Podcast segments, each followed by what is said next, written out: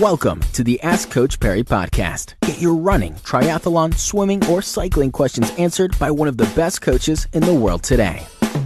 You're with us on the Ask Coach Parry Cycling Podcast. Thanks for tuning in again from myself, Mr. Active, David Katz, and Devlin Eyden. We've got another fantastic uh, question uh, for you today, and we've had one come in surrounding the Tour de France. It's been such an exciting tour already. It's uh, sort of coming to a culmination, about to finish, but looking at the climbers, looking at these guys who are going to be winning the tour. So the question surrounded, you know, the likes of Chris Froome, Nairo Quintana, Alberto Contador. What gives them the edges on the climbs? i.e., as simple as what makes a great climber, Devlin?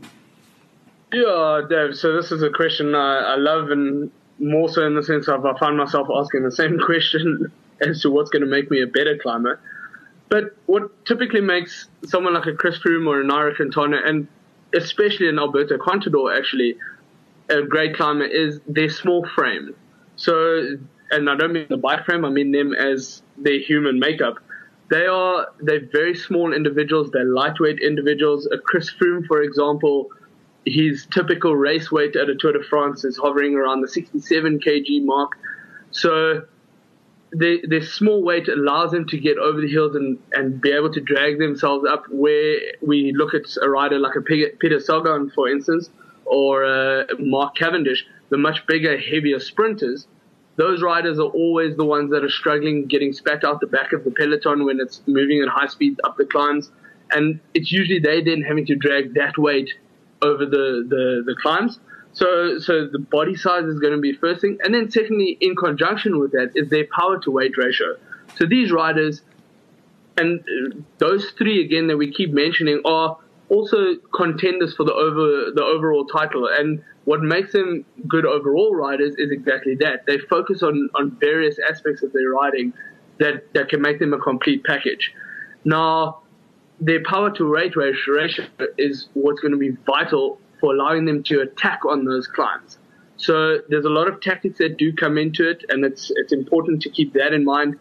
So we've seen it a couple of times recently on this tour with Chris Froome attacking and catching people like a Nairo Quintana off guard. And, and that, that's key. So being able to not, and not necessarily just on tactics, but also being able to suss out what's happening around you. And then the type of training that comes in is important. So they work really hard on their power output on their legs. So sustained power, um, being able to not necessarily attack to have that explosive burst, but also being able to sustain that sort of power over a period of time.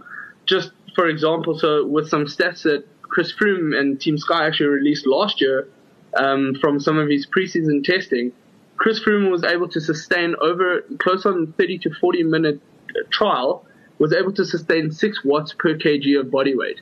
Now, for anyone that has used the power meter, for instance, and has an idea of what the wattage actually means, 6 watts is really high. And again, to be able to sustain that for a period of time is actually quite an impressive stat.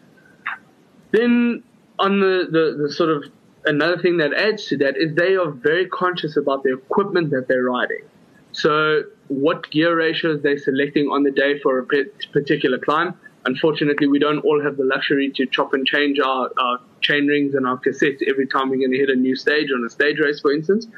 But for example, the stage nine the other day that Chris Froome won, he actually rode a 53 tooth big chainring on his bike versus where the riders will typically in a mountain stage ride probably only a 52. So having that extra gear option actually gave him the edge on the downhill just after the final climb where he actually attacked and was able to not run out of gears and sustain being able to put that power into the pedal stroke for a lot longer on the downs and the flats leading up to the finish. So, so there's a lot of tactics and a lot of things that actually thinking that comes in behind it as well, other than just the physical makeup of the rider and the power and the training that they put in. Well, Devin, come to think of it, I maybe should have posed this question to Lindsay Parry because seeing Froome on Ventoux having to sort of run up the hill, maybe this was actually a running question, but, but really interesting. I think those guys are incredible to be able to do that and do that on those climbs, and it, it's phenomenal. And Chris Froome is an incredible athlete, as he's shown time and time again. Uh, just a reminder, we've been giving away some tubs of Pepto Pro, and uh, if you, uh, we've still got a few up for grabs. So there's two ways you can win that. Please go over to our podcast on iTunes and rate it. You can stand a chance to win that conjunction, we're also giving away a lifetime membership to the podcast or to the um, uh, exclusive member to the online community. You can also rate us there and win that on um, iTunes. And furthermore, if you sign up for a cycling coaching package on the Ask Coach Parry or the Coach Parry website, uh, you can also stand a chance to win a few of those tubs remaining of Pepto Pro. So do get there and uh, do that. But from Devlin Eyden and myself, Mr. Active David Katz, we'll catch up with you again in a few days' time. Be sure to subscribe to the Ask Coach Parry podcast on iTunes, follow it on SoundCloud, or listen to it on Stitcher. Follow us on Twitter at Ask Coach Parry.